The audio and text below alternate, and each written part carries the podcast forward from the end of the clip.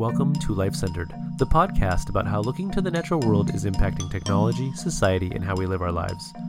I'm Tim McGee, and in this episode, I'm joined by the delightful Betsy Hines.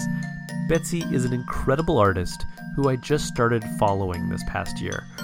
Her work uses the natural world as inspiration and fodder to evoke a sense of magic, a sense of place, and to build wonder in those who are lucky enough to cross the threshold into her worlds.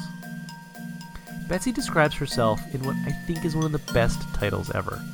She is a wondersmith. We talk about the benefits of asking bizarre questions, uh, the challenges and realities of encouraging people to explore what is often uncomfortable or new, the power of magic, edible poetry, and much, much more. Enjoy.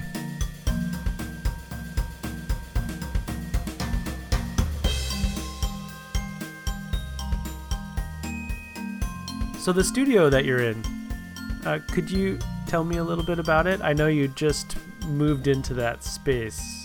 It's actually um, a glassblower studio that I've worked with in the past, and she decided to uh, divvy up her space. So now there's she's in there, and she does blown glass, and then there's another gal in there who works with a torch, and then I've got a corner um, claimed for me, and I've got I'll, I'll have my glass kiln down there and I've been doing uh, kiln formed glass and ceramic work as well as occasionally blowing glass with Lisa, the studio owner.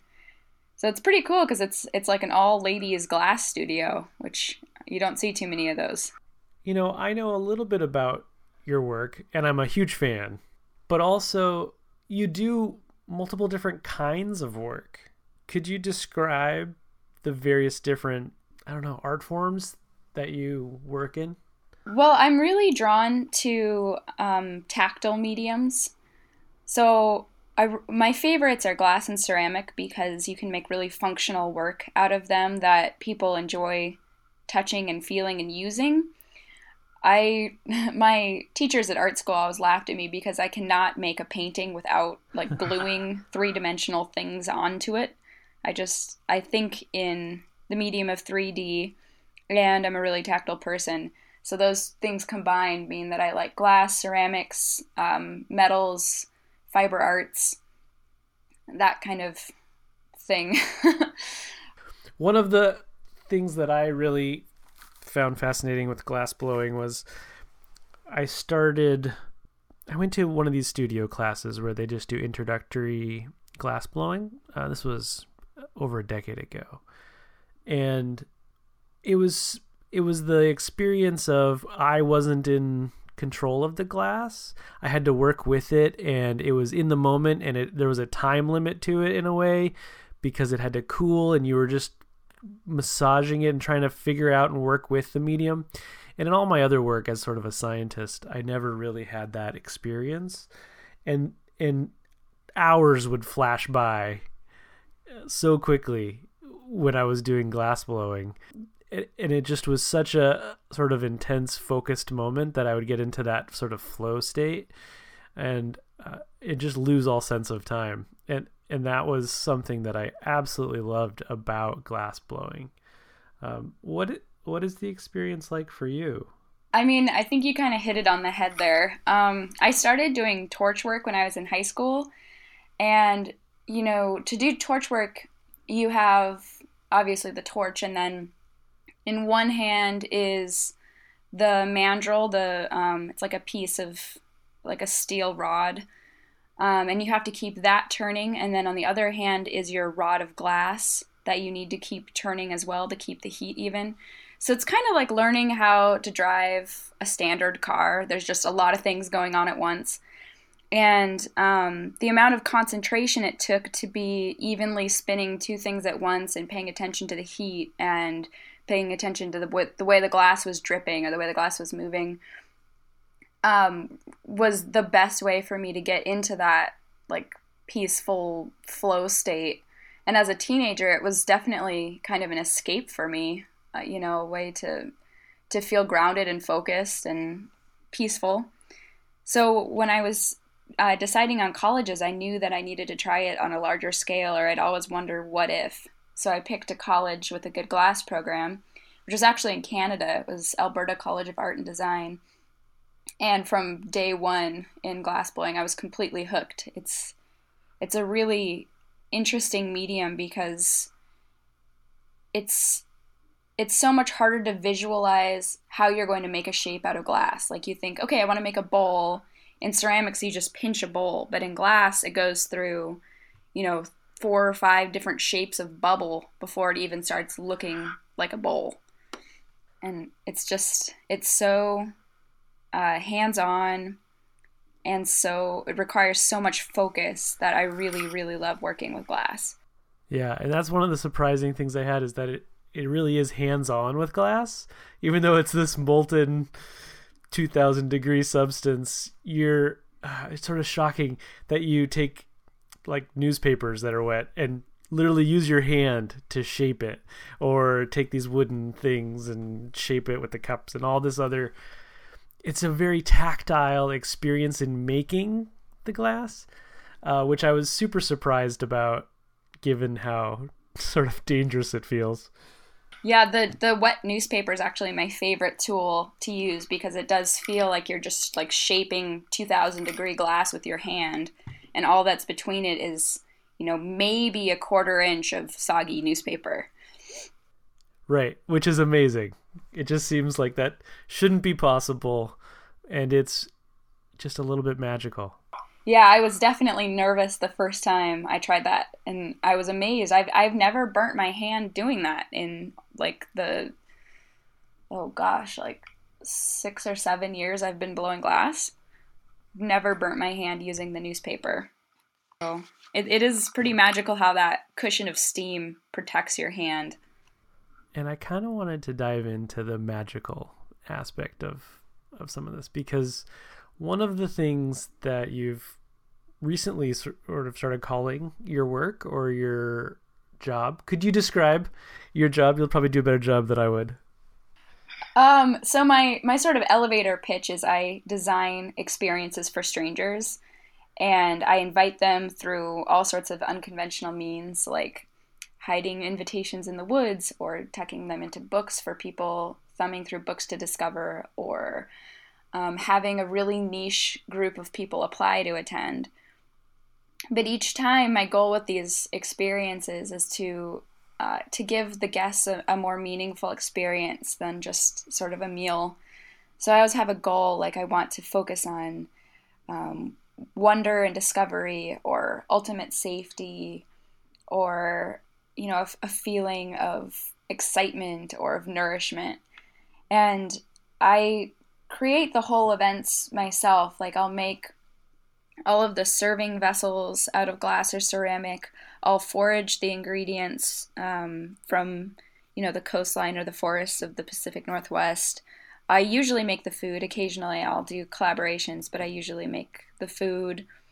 Think of the setting and design a ceremony for each event as well, just to add some structure to it and to make the event itself follow the arch of a story rather than just sort of fade in and fade out. And um, this summer, I started calling myself Wondersmith because I think that it is really the most accurate word for what I'm trying to do. Like the same way that a goldsmith uses gold to design their work, I, I use wonder uh, to shape what I do and how I do it. And um, I like having the title Wondersmith because it, it gets people curious. You know, they say, well, what is that? And then I have a chance to explain my art practice rather than have people sort of decide what I do before I tell them.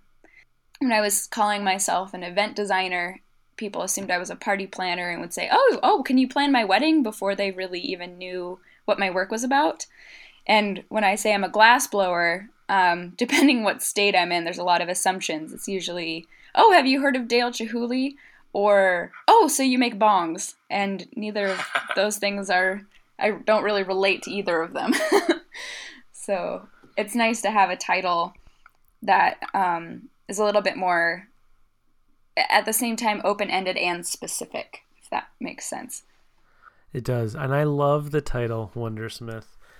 And so I think for me that that title of wondersmith it's it's you're working with wonder both your own and with your audiences and i i don't know so I, have, I guess i have a couple questions in there one is what what do you wonder about what sort of strikes your gets your wonderment going i'd say i i've always been an incredibly curious person and some of the questions i ask are maybe not questions that a lot of people ask, or maybe they do, they just censor it a little more. But, you know, things like, uh, can I put that in my mouth? Will it kill me? Or can this be prepared as food? Or can I make this more translucent? Or, you know, walking through the woods, I just, I have all of these sort of bizarre questions that pop into my head. And I think a lot of my work is exploring those. Um, for example, right now I'm working on is it possible to design an entire meal that's blue without using food coloring? Just, you know, natural ingredients. Um, when I was a kid, I, I really explored the world through taste. My parents actually had poison control on speed dial uh, because everything that looked interesting went into my mouth. And I would say that that hasn't really changed a whole lot, except, you know, now I know not to put poisonous things in my mouth, but I do, I still love trying new flavors, trying new combinations, getting to know an ingredient in a lot of different ways, and using that way, that sense of taste to get people to engage a little bit more deeply in an experience than just, you know, looking at a static piece of artwork on a plinth or hanging on the wall. Uh, it's such a scary thing, tasting things. Um, and it's it. There's a certain form of bravery there that, you know, when I look out at the world as a biologist, I know so, something, some some of the things that are out there, but I don't really know much, and I feel like we don't know a lot about what we can or can't eat. And so, for example, like there are madrona trees everywhere around here, and I'll walk around and pick up madrona berries and and sometimes I'll eat them, and people around me think I'm crazy. Um, because it is scary and it's weird, and people don't know what's out there. And so, how do you learn about what's? I mean, besides just putting it in your mouth and seeing how you feel, is that what you do, or or do you have a process for learning more about foraged foods? Well, I so I grew up uh, foraging a little bit. My family would always go out and find morel mushrooms and pick huckleberries, and you know various other wild plants. But a few years ago, I I apprenticed for an herbalist nearby named Darcy Williamson, and we would go out in the woods together, and she would introduce us to plants and tell us how they would be used medicinally and how they had been used culturally as food or as medicine in the past.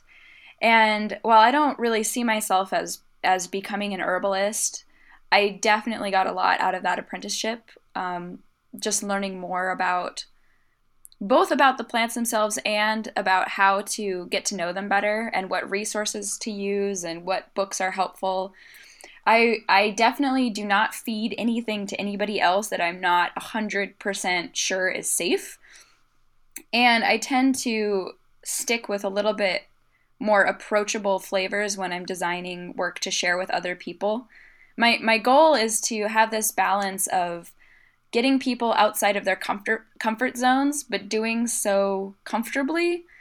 You know, like having something so cool and exciting just outside their comfort zone that they want to enter that new realm voluntarily rather than feeling anxious or or pressured into it. And so that's a really fun balance to play with and a really fun balance to think about. And I think um, it it applies to all aspects of the experience, including the food. So a lot of people who've come to my events have said, now I'm looking at the forest so differently. I just keep seeing food everywhere. I didn't know that there was so much you could eat in the woods. I didn't like who who would have known? And you know, of course, I think we used to know, but we've sort of lost that information to time and to convenience. And it's fun to sort of reintroduce people to some of those concepts again. So you have a so I'm I'm trying to frame a couple different things. One is I'm fascinated with your work in a lot of ways. One of the ways is that the the wonder you create in others. Um, my first experience of this was just looking at the um, I can't remember the name of it, but the with the purple ferns and out in the woods and the uh, looking at the photos of that and the guests that were there and for me it was the first time I saw somebody create a sort of a it, it felt like a fantasy. And it felt like it was grounded in reality but a reality that most people don't see I'm really glad that you say that because that's totally my goal with these events. So that makes me happy. well, because and, and and that's what that's what caught my attention is is you were creating something that it's almost like an alternative history or future or culture that you can step into that people can go experience. And I wondered if you've fallen uh, followed up with people who have had those experiences, or do you have people who follow you for a long time? You know, I I rarely reach out to the people, but they find me, um, and I've I've actually made a, quite a few friendships with people who've found my invitations hidden in the woods. Um, I actually such a heartwarming moment happened the other day. I was doing a just you know selling my work at a handmade arts show here in Boise, and one of the women who came to my last event, Ember, had seen, she follows me on social media now, and she'd seen that I wasn't feeling very well. My health condition was flaring up. So she came to the event and brought me this big, yellow, fuzzy, soft blanket and said that, you know, we need to, it, you look like you needed something snuggly and comforting. And it's, it's amazing how it really does come back to you that the people who come to these events often, you know, show me their appreciation in a lot of different, really kind, caring ways. And I, I feel really blessed that I'm able to do these events because I think that I get to see a really good side of humanity. And I love it when I'm able to share that and, you know, give other people some hope in the world. Because, you know, people really are amazingly good when they're in a situation where they can be. One of the things that we explore often in this podcast is the idea of relating to other people. And and even relating to the natural world or relating to the larger systems around us. I feel like in some ways uh, the work that you do helps people achieve that. hmm well, I think part of why I was so drawn to working with food in the first place is that, you know, food is the center of community. When you think about any, you know, meaningful ceremonies or celebrations in any particular culture, so many of them center around some kind of feast or some kind of, you know, food or beverage based ritual like the the Japanese or Chinese tea ceremonies or you know what what would a, a western wedding be without a wedding cake? It's all it's all sort of the center of what brings us together. And i think that you know goes way back to our ancestral history as hunter gatherers when a feast was a celebration of hard work and bounty. And it was something you know in today's modern world it's it's very easy for most people to you know go buy enough food to make themselves feel full or maybe too full on any given night. But you know food food's history as a scarce resource i think still holds a you know still gives it a power today of of generosity luxury and community. And all of those themes are really fascinating to me. I want to talk a little bit about the business. I'm going to transfer. So how important has the social media piece been been to your work or been to how you do your how you're able to fund or engage in the kind of work you want to do? So my the way that my structure works is that i have a patreon account um, which is a social or it's a a crowdsourced funding platform where people can pledge X number of dollars a month. Like, you know, say, okay, I like what you're doing. I think it's cool. I'm going to send you $5 a month. And um, that that Patreon funds the costs of my events. So things like any ingredients I need to buy, you know, rentals, any equipment, etc. And I don't take any of the Patreon money for myself. It's it's really important to me that the events themselves be gifts and that you know, it feels it would feel like a conflict of interest to me if I were to accept payment for them. But I make my living afterwards by selling the art pieces that I made for the events.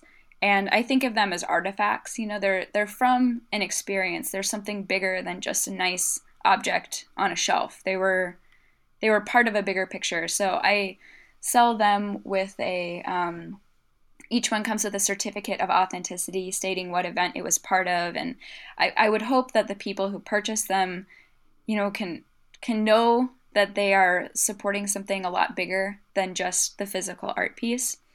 So, um, social media is a pretty important part of that puzzle for me because without um, reaching out to other people, I can't get enough funding on Patreon to be able to pay for the the cost of events. And I'm going to do the events regardless, but the more I make on Patreon, the you know less I need to eat ramen for three weeks straight.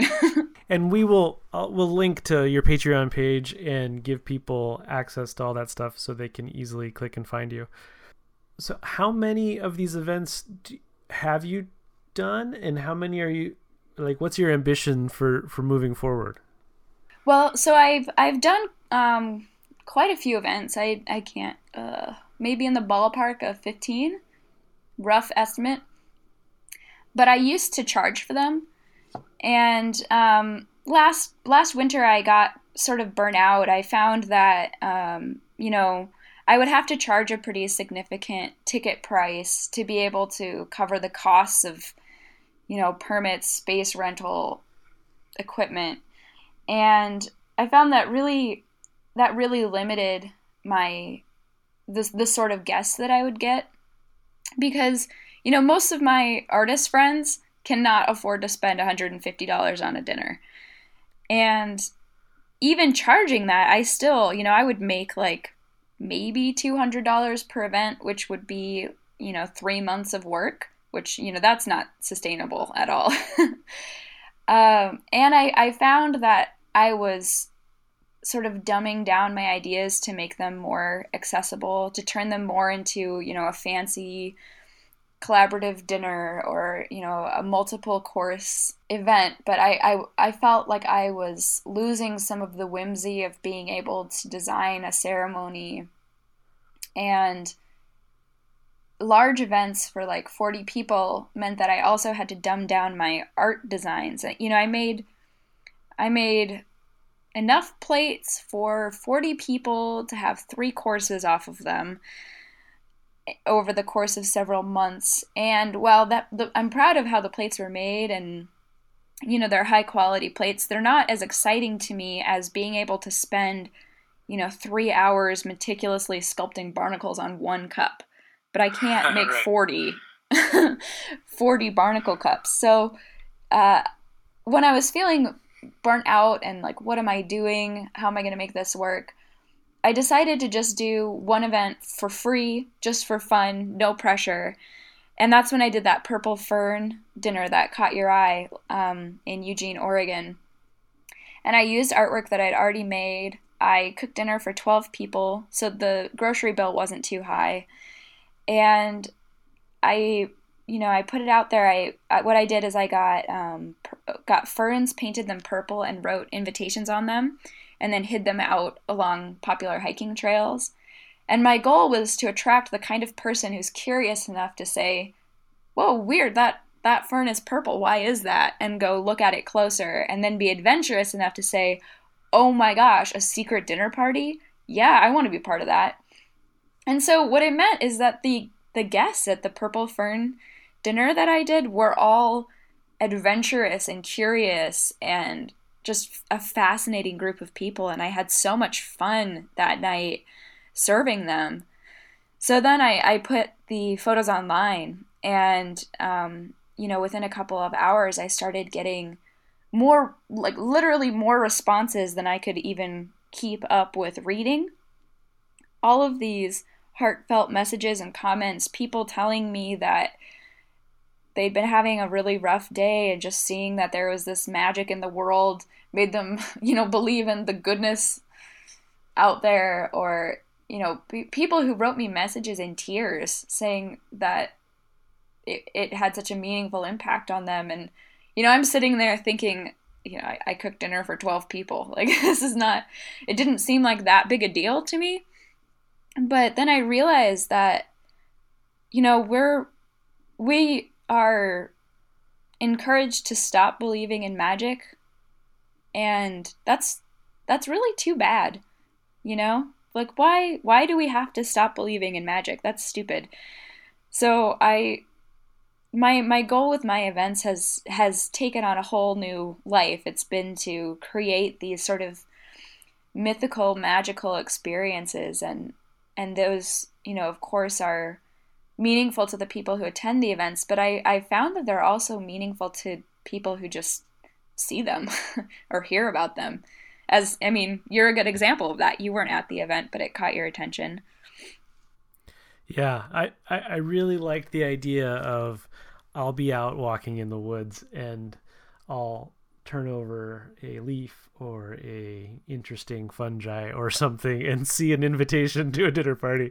For some reason that just that it that is magical. It it is it is a you know, you read about things like in Harry Potter or fans of of I think science fiction or or or, or fantasy where you do get to step out of your day-to-day life in a way.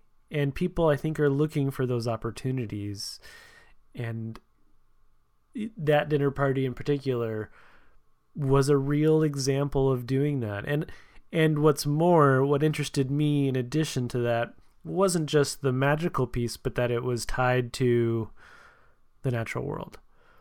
And it seems like that wasn't necessarily just a single moment for you, but that that's something that that weaves throughout your work. Um, talked about the you know the way that you look for food, um, your experience with that, how that works. One of the things that I've sort of wondered about is, yeah, maybe a connection to place um, you seem to be inspired by the regions of the Northwest or various things. What have you found?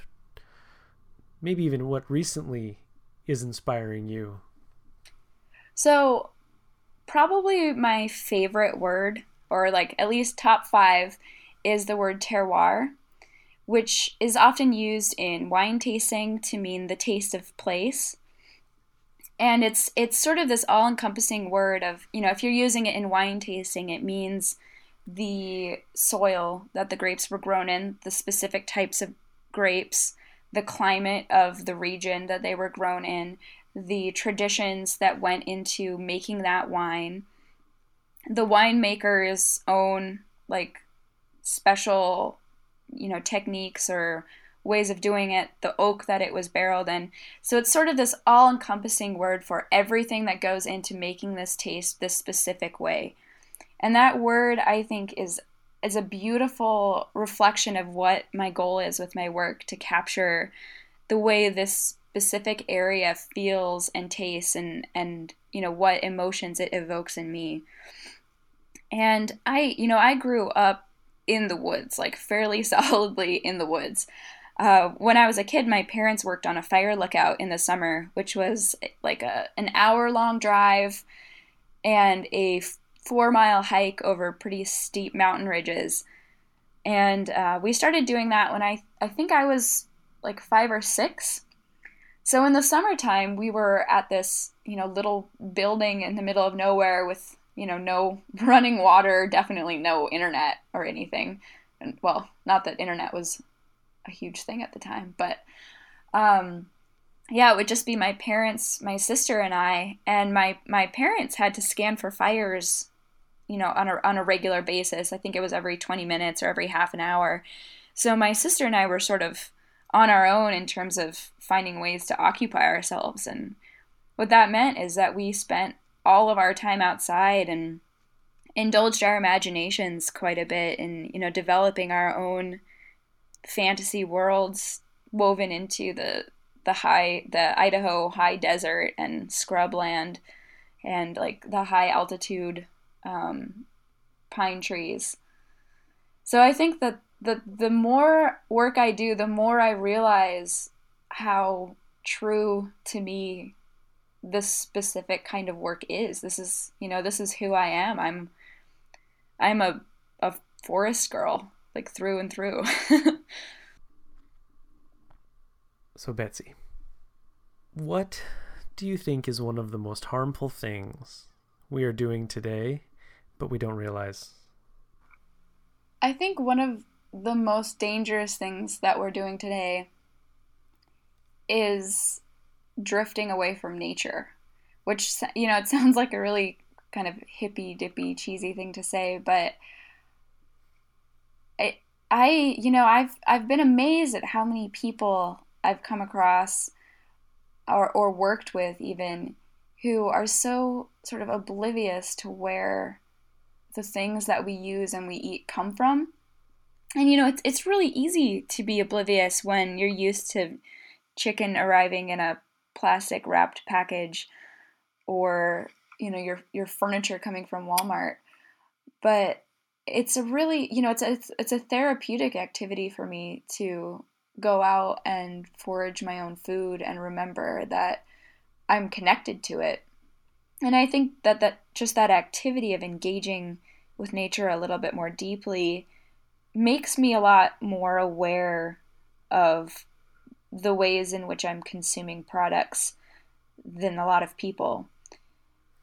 And so the the more we can focus on you know remembering relationships our our relationships to each other, our relationship to place, our relationship with nature, the more respectful we can be to everyone and everything that we're sharing space with.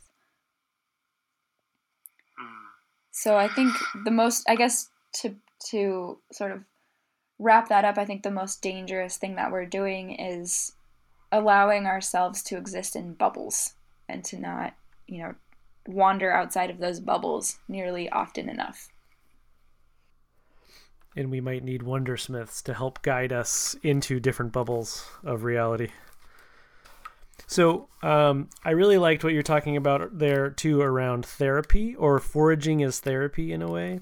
Um, I, if you don't know, I do this for the last about 10 years, been consulting in this field called biomimicry. One of the biggest impacts I've seen on people has been getting into the practice of going out in the natural world and observing and that that is actually a therapeutic thing and so it was interesting when you just said that you feel better when you go out and forage or when you um, get to experience that terroir um, do you have a regular practice of getting outside um, I don't have like a specific schedule or anything, but I try to spend a few hours out in the woods at least every week. You know, it's sometimes of year are a little bit crazier than others. Um, but I do try to make it a priority. And as a self employed artist, I find that I work really long hours and I work all the time because I can't just take, you know, say, okay, five o'clock, heading home because I, you know, my work is with me everywhere I go. And I have a hard time just sort of relaxing, like doing doing something for the point of self-care. And I, I find that foraging is a really great um, intersection of those two things because while I'm out in the woods and I'm foraging, there's like a purpose to it. And I feel productive enough to not feel stressed or guilty about taking that time for myself. But then I can also, you know, wander around in the woods for three hours, which is a very calming, centering, wonderful feeling. So I, I think part of the reason I'm so into foraging is that I'm just way too much of a workaholic. Hmm, that's really interesting because I I do the same thing, but with like photography assignments, or I have to have some purpose. I can't just go out and enjoy a walk in the woods, kind of. I have to look for mushrooms or be on a photo series where I'm trying to do something for work or to get me out and to be able to be excuse the absence the or the indulgence. Um, but it is something that I think is challenging because there are other cultures that do value just forest bathing, for example, in Japan. Um, just being able to go spend time to be healthy, or if you're feeling a little run down, that's a prescription.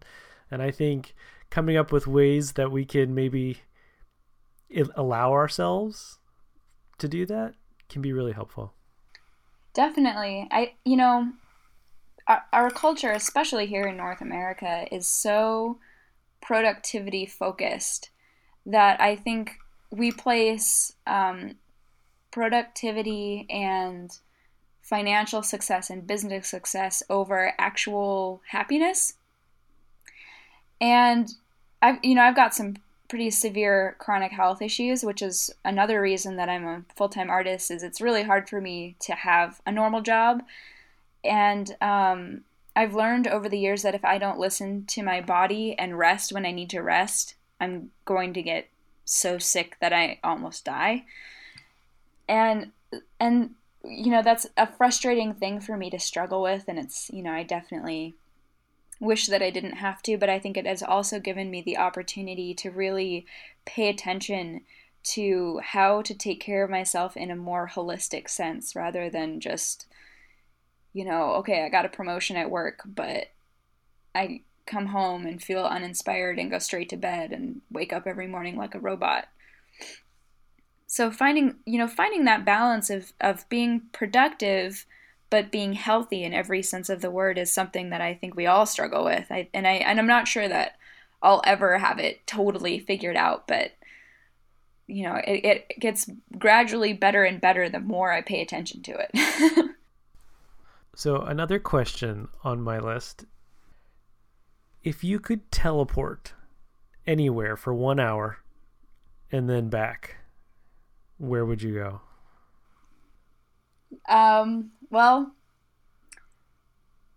I think that where I would go right now is probably like several leagues down in the ocean because I've been really obsessed with the underwater worlds that are just sort of beyond our comprehension or beyond our understanding. And, you know, because this is a vague question, I'm going to make up some different rules that I would also be able to, you know, breathe and function underwater. uh huh. Totally cool. Um, I every time I go out and look at the ocean, I just think about how many mysteries are laying beneath those crashing waves, and how if you can just get down deep enough, the water would be so calm and still, even if there was this huge, you know, hurricane on the surface. And I I have actually had a lot of lucid dreams this year about that very place, that that calm underneath the chaos and that you know world of mysteries and lost treasures and you know secret you know new landscapes mysterious new places to explore new um new flora and fauna and alien like life forms. Who knows what's down there, really? It is alien life. The um that was one of the things that just blew my mind when I took an invertebrate zoology class was that something like 90% of all species live in the ocean and 90% of those are invertebrates. And so the just the sheer diversity of life, most of it are these strange creatures that are nothing like us that live in the ocean. Yeah, and it's interesting that so many of those you probably wouldn't even see with your naked eye. You'd need, you know, a microscope to even comprehend what's there. And that's another thing that I've been thinking about a lot this year is sort of um, macrocosm and microcosm, how so many patterns repeat at different scales you know, you can zoom in and look at a pollen grain and see the divots in the surface and think, wow, that looks a lot like the moon. You know, this whole planet that has these asteroid pockmarks or you know the, structures of things living in clusters and then zooming out and seeing that you know maybe the all of the planets in our solar system are just part of some big cell of something bigger and how you know I, I think we think of like new worlds to discover as something in our own scale but changing scale completely changes how much we know and how much we have yet to discover.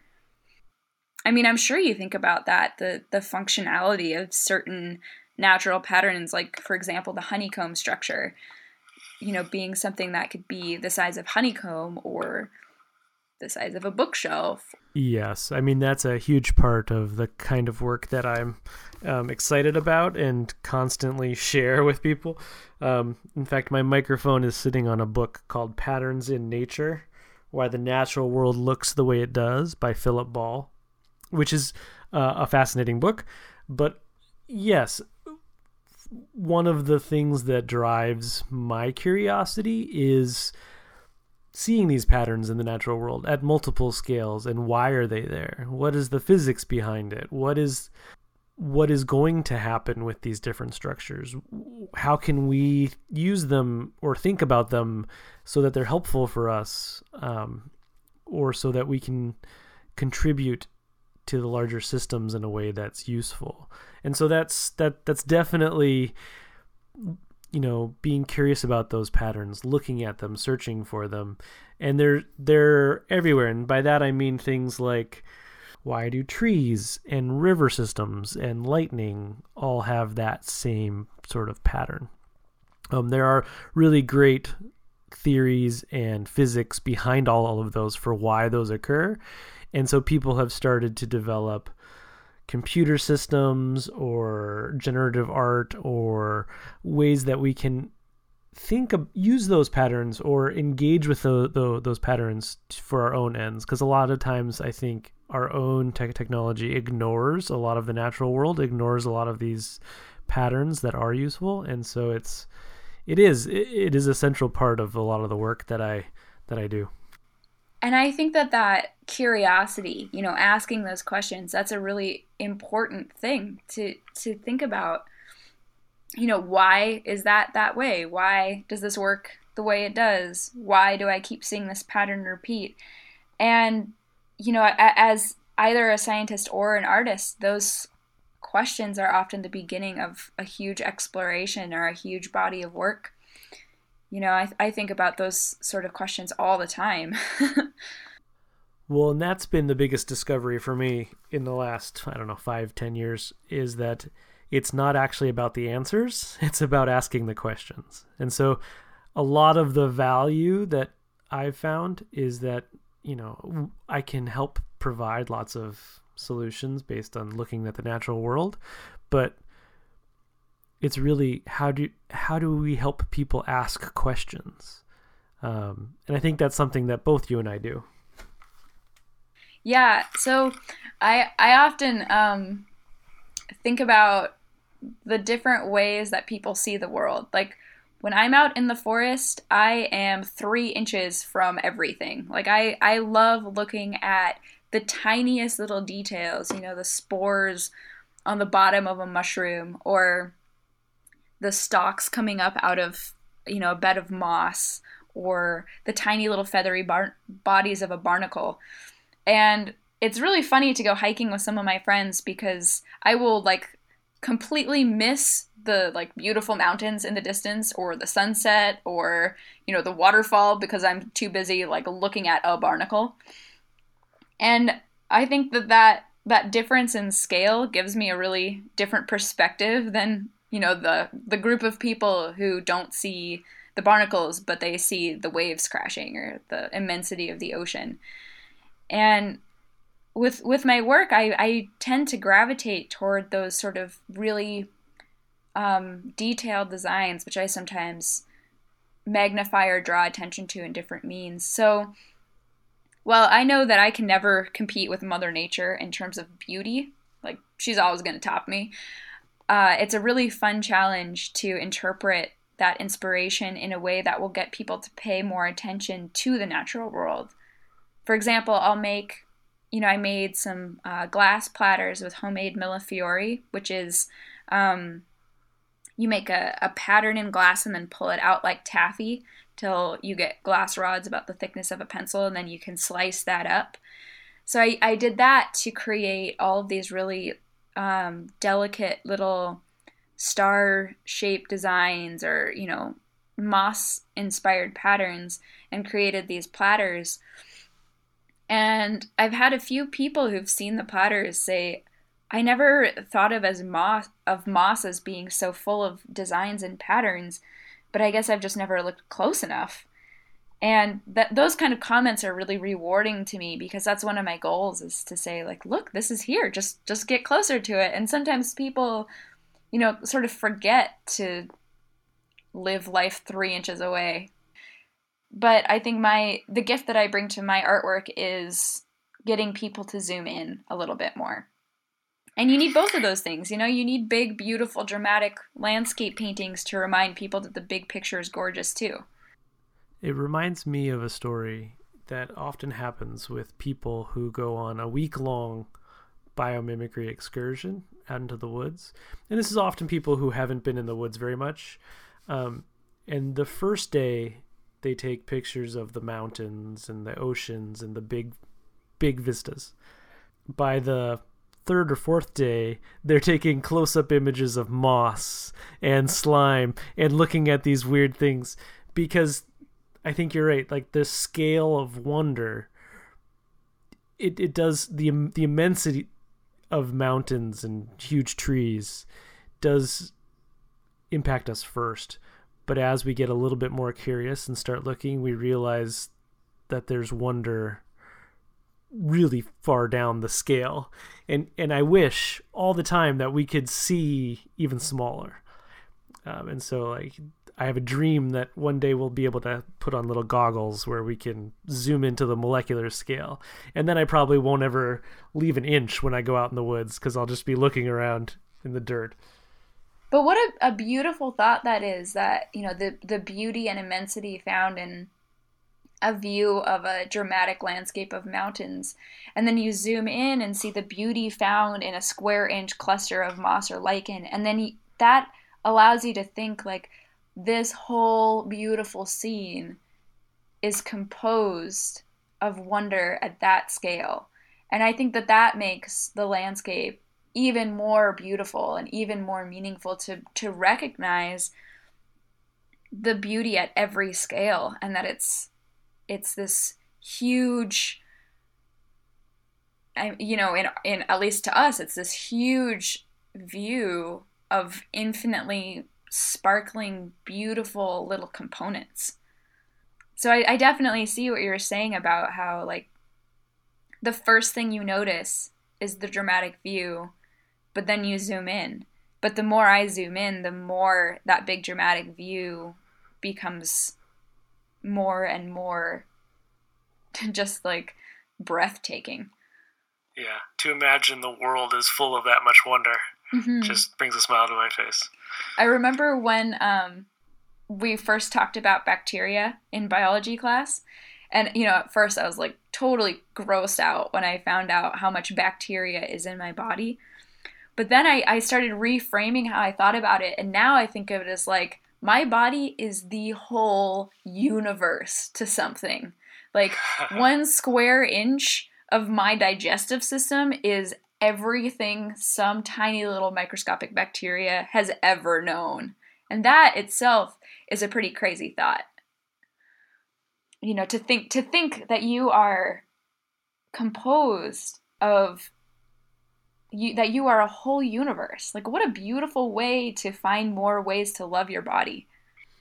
That's one of the things that I think is going to change or that that that is an interesting need in the world is that people are grossed out by the microbes on their bodies and they've attacked them for you know and we've been killing everything rather than trying to provide a home for it and what you just said i think is a really powerful framing for rethinking our own health. That is a really good point. I think I definitely agree that that is one of the most dangerous things we're doing today is just trying to kill everything you know instead of instead of thinking of it as like no if i can get more of the good guys they'll fight the bad guys off. I don't want to kill everything. I don't want to you know bomb this planet that is my digestive system or my body or my skin. It's yeah.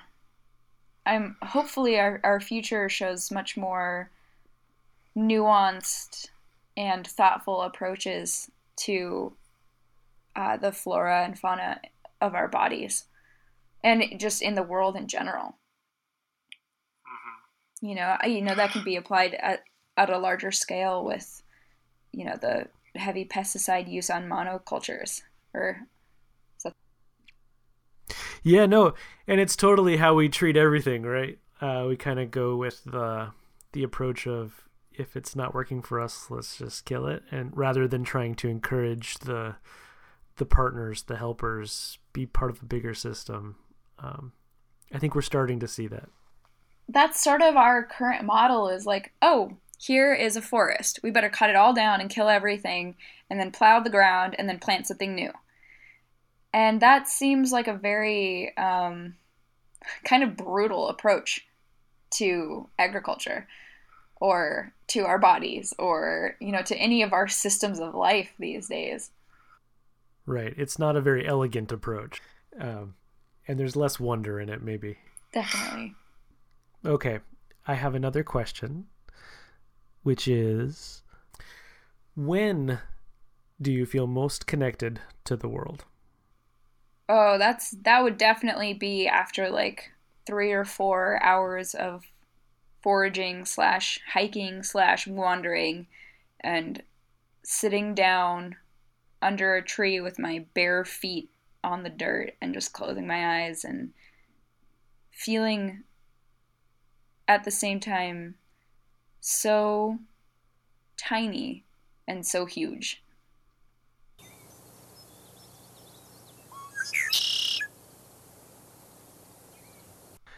But if you were able to splice in a gene or or or put in a characteristic from any other organism on the planet into people, what would it be and why? The characteristic that I most want right now is gills. The ability to breathe underwater. If you'd asked me a couple months ago, I probably would have said wings.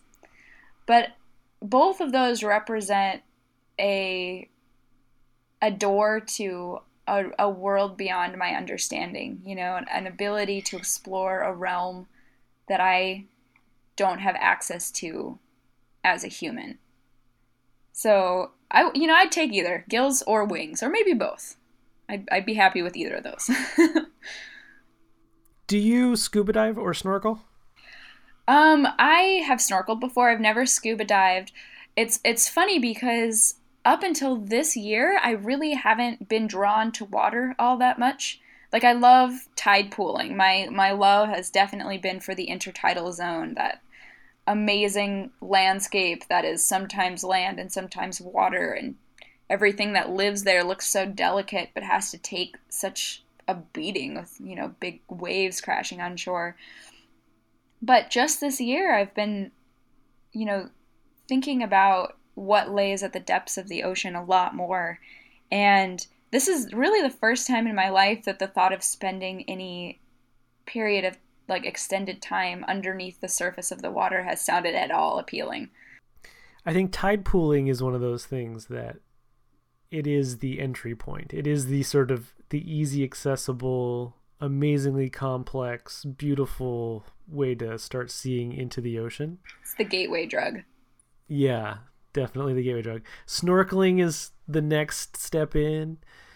I found that scuba diving kind of at the same time that you feel immersed in a way that you can't in another way. It it also is a little bit separate because it's so clear and technical that you're breathing air underwater. Um, and I imagine being in a submarine might actually, in some ways, be more natural because you're breathing normally and you can just see things.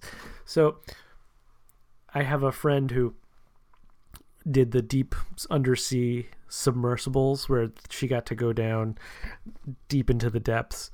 And she said it was one of those moments when she felt like she could or she she felt like she was part of the world in a way that was hard to describe because she could see all of those strange amazing things deep in the ocean for several hours and then come up and be like was that a dream? One thing that i've been thinking about a lot lately in my artwork is is the concept of a threshold. And um, one of the most inspiring classes i've ever taken was a class on joseph campbell's theories about you know the hero's journey or the monomyth. And for those that aren't familiar it's to break it to greatly simplify it it talks about how most great ballads follow the same structure of a story where there's a call to adventure there's a threshold that you have to cross you know there's a series of of trials and tribulations that lead up to some kind of climax and then there's a return home and i use that structure as a framework for the ceremonies I design for my events. Like the hidden invitation will be the call to adventure. Traveling out to the location of the event is crossing the threshold. And then, you know, I, I design some kind of um, point in our ceremony or in our event that feels like a climax, whether it's a point of discussion or a point of play or, you know, just something that'll kind of be a point to work towards and then you know a return home walking back out of the forest or walking back to your car or walking out of the door and leaving with the memory of something magical. So i you know i want that experience of of people leaving the events and thinking like was that a dream? Did that happen? And i think that having a really specific threshold to cross is part of that um, part of that structure. And my whole life, I've really been attracted to thresholds. I think that's why I find the intertidal zone to be so endlessly fascinating. Is it's you know it's the gateway to the depths of the ocean, to this land or well not land, this realm that we have yet to explore, yet to understand. At least not in the way that we can understand you know, sitting on a rock on the beach.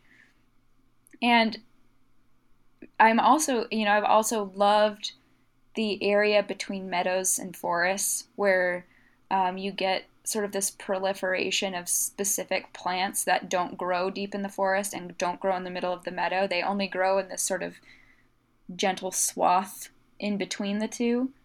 And so those those two areas have always been the sort of um, biomes that I've been the most attracted to. And I think a lot of that is is the desire to explore thresholds and to explore boundaries, both in a physical sense and in a metaphorical sense. I mean, if you want to, you know, read into it, the threshold crossing is a journey into the subconscious, and in, you know, into the um, a, a realm that holds answers that maybe you don't consciously know. Yeah, it's so interesting. One of the things that we talk about in ecology is the idea of an ecotone. And that's exactly what you describe is the blending place between two biomes or two ecosystems when they come together is the ecotone. And there's some interesting science behind where humans evolved and how we evolved that we evolved to really take advantage of ecotones and that that's where maybe our even like some theories around where our consciousness came from because we're ability to adapt to change to see these different things to live in that really dynamic place um, and that we create ecotones. Um, and so it seems like you're really touching on a lot of very fundamental human things like food our does our, our innate interest in these sort of dynamic changes or thresholds and and what that means to us and that it, it hits us very deeply yes and some of those some of my interest in that subject matter is completely subconscious or accidental, and some of it is very purposeful. But I think the more I learn about humans and storytelling and structures that we relate to, the more meaningful my work gets. And I, you know, it's, I'm never going to have the answer. Like, I'm never going to know all of it. It's, I'm always going to be learning, and that's what makes it so much fun. But, you know, I, I've been thinking a lot about, as I mentioned earlier, you know, the different scales of things. And I think that that can definitely apply in a more metaphorical thing. I've been noticing the structure in the meals we eat and the performances that we attend and a lot of other sort of cultural experiences where there's you know there's some kind of introduction whether it's you know the appetizers or the opening act. And then there's something that builds up to some kind of a climax which is usually you know the the main act um, the main course you know the the center the like main part of the event and then there's some kind of a wind down which is like the encore performance or you know the coffee after dessert or you know the the chit chat after a long visit with a friend. And that that is such a human structure. That's a structure that humans are so familiar with because we see it around us all the time. And it's something that we might not recognize as happening because it just feels so natural and so with my events i definitely try to use that structure as a tool to to make people feel comfortable and safe and secure because it's it's something that we don't just recognize but expect. And again it, you know it goes back to that wanting to balance um, taking people out of their comfort zone but doing so comfortably. And that is one of my best tools to make sure that that the the um, guests at my events feel that it, it that everything fits into place or that it feels right Oh, that's so important when you're trying to help people experience something new. There was two things. One thing was, have you ever heard of the idea of embodied cognition? It, it I, I learned about it from some design friends of mine. And it's the idea that if you're holding a warm mug, you're going to view the ideas or comments of the person you're talking to as warmer or if something's very heavy, you're going to view it as more valuable. So like the iPhone doesn't need to be as heavy as it is, but they made it heavy because then people think it's more valuable. Yeah, I definitely want to do more research on that. And and actually I have done a lot of research on that kind of subject, the way that presentation influences our perception. Um, there's a researcher by the name of Charles Spence that it's it's so funny that this comes up because I'm I'm just starting to read his book called The Perfect Meal. And in it he explores all of the different components that affect taste and smell. Like for example, something presented on a red plate will taste sweeter than something presented on a white plate even if they're exactly the same because you know, in nature, things that are red usually mean that they're ripe and they're sweet, and things that are green usually mean that they're unripe and they're sour. Or the way that shape influences. Um, you know, a round plate is it has a perceived um, experience of sweetness, whereas a square plate is seen as more salty, or you know, the food presented on it. So I think about that a lot as well. Um, how you know, you could be served a five star meal, but if you're served it in like a gross, divey, weird location, it's not going to really taste that good. Or you could be served a fast food hamburger, but if it's presented in the right way with the right story behind it, it might be the most amazing thing you've ever eaten. So, as much as I would like to say that, like, I'm a good cook and I make good food, I think a lot of my my personal like happiness with the food that I make is knowing the story behind it, the way that it's presented, and the environment in which I consume it. so that's that's why when I say you know I do these events, I base them on experiences. Is it you know it is it's not just a meal; it's a whole experience. The location and the setting are just as important as what people are actually eating. Okay, so that led to my last question, which is: Is there a book, a movie, documentary, any media right now that you're really excited about? as I just mentioned that book. Um, I also just finished 20,000 Leagues Under the Sea, which probably has definitely influenced my desire for gills and for exploring the deep ocean.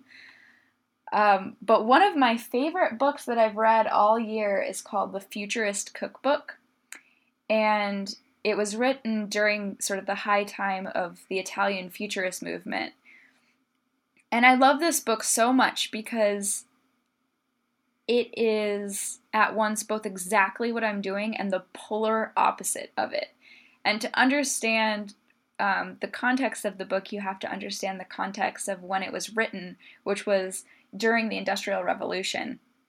And at that point, um, in Italy, the futurist art movement was all about speed and portraying you know, fast trains and aluminum and shiny surfaces and masculine energy and bold, dark, industrial colors, mm-hmm. which, of course, if you've seen my work, is like directly the opposite of what I'm doing with my like natural hues and organic forms.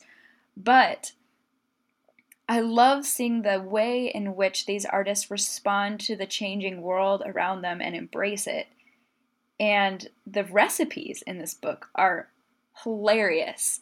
They are incredibly conceptual and especially ridiculous.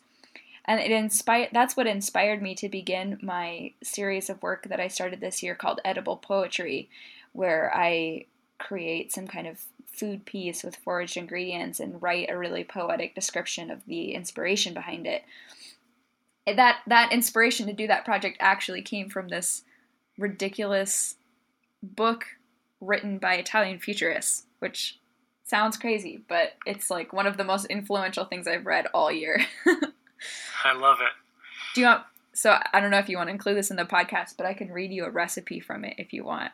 Yes, please. Okay, let me grab it. My very smart little sister got this for me for Christmas last year. And I like holed up for two days reading it and didn't do anything. So let me find the recipes. Okay, this one is called Ultra Virile. On a rectangular plate, put some thin slices of calf's tongue, boiled and cut lengthwise. On top of these, arrange lengthwise along the axis of the plate two parallel rows of split of spit roasted prawns. Between these two rows, place the body of a lobster, previously boned and shelled, covered in green zabaglione. At the tail end of the lobster, place three halves of a hard boiled egg, cut lengthwise, so that the yellow rests on the slices of the tongue. The front part, however, is crowned with six coxcombs laid out like sectors of a circle, while completing the garnish are two rows of little cylinders composed of a little wheel of lemon, slices of grape, and a slice of truffle sprinkled with lobster coral. like, what is that? Would you eat that? that is amazing. Hell no. and I love how precise it is. Yes, yes. Yes. Um, another one of my favorites is called Steel Chicken. It says roasted chicken emptied of its insides. As soon as it is cold, make an opening in the back and fill the inside with red zabaglione on which are laid 200 grams of silver, silver hundreds and thousands. Attach coxcombs all around the opening. like, that sounds disgusting. and it's just it's a it's a hilarious book and the the titles of the recipes are very poetic, like dates in moonlight and alcoholic joust and spring paradox and captive perfumes.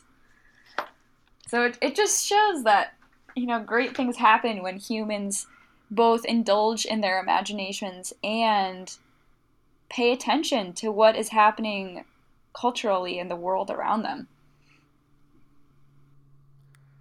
Thank you so much, Betsy, for reading that. Those are great. It just cracked me up. I just spent the whole whole like two days after Christmas last year curled up in a corner giggling to myself.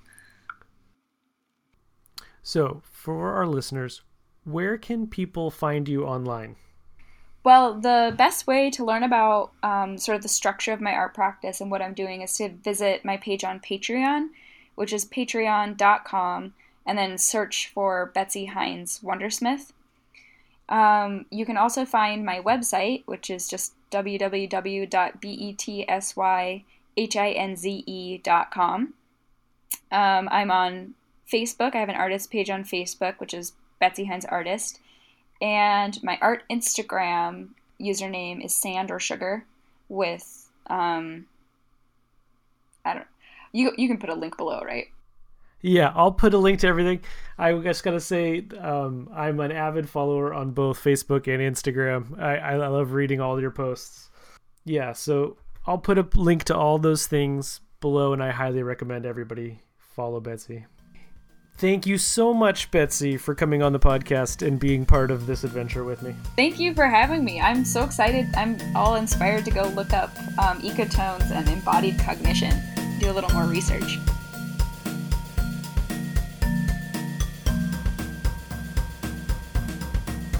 And that's a wrap on episode 9 with Betsy Hinds. You can find Life Centered on iTunes as well as on our website at lecolab.com. And if you like what you heard, please do take a moment to give it a thumbs up, review, or comment. It really helps us out a lot. Until next time, I'm Tim, reminding you to keep looking for magic in your life. It's there.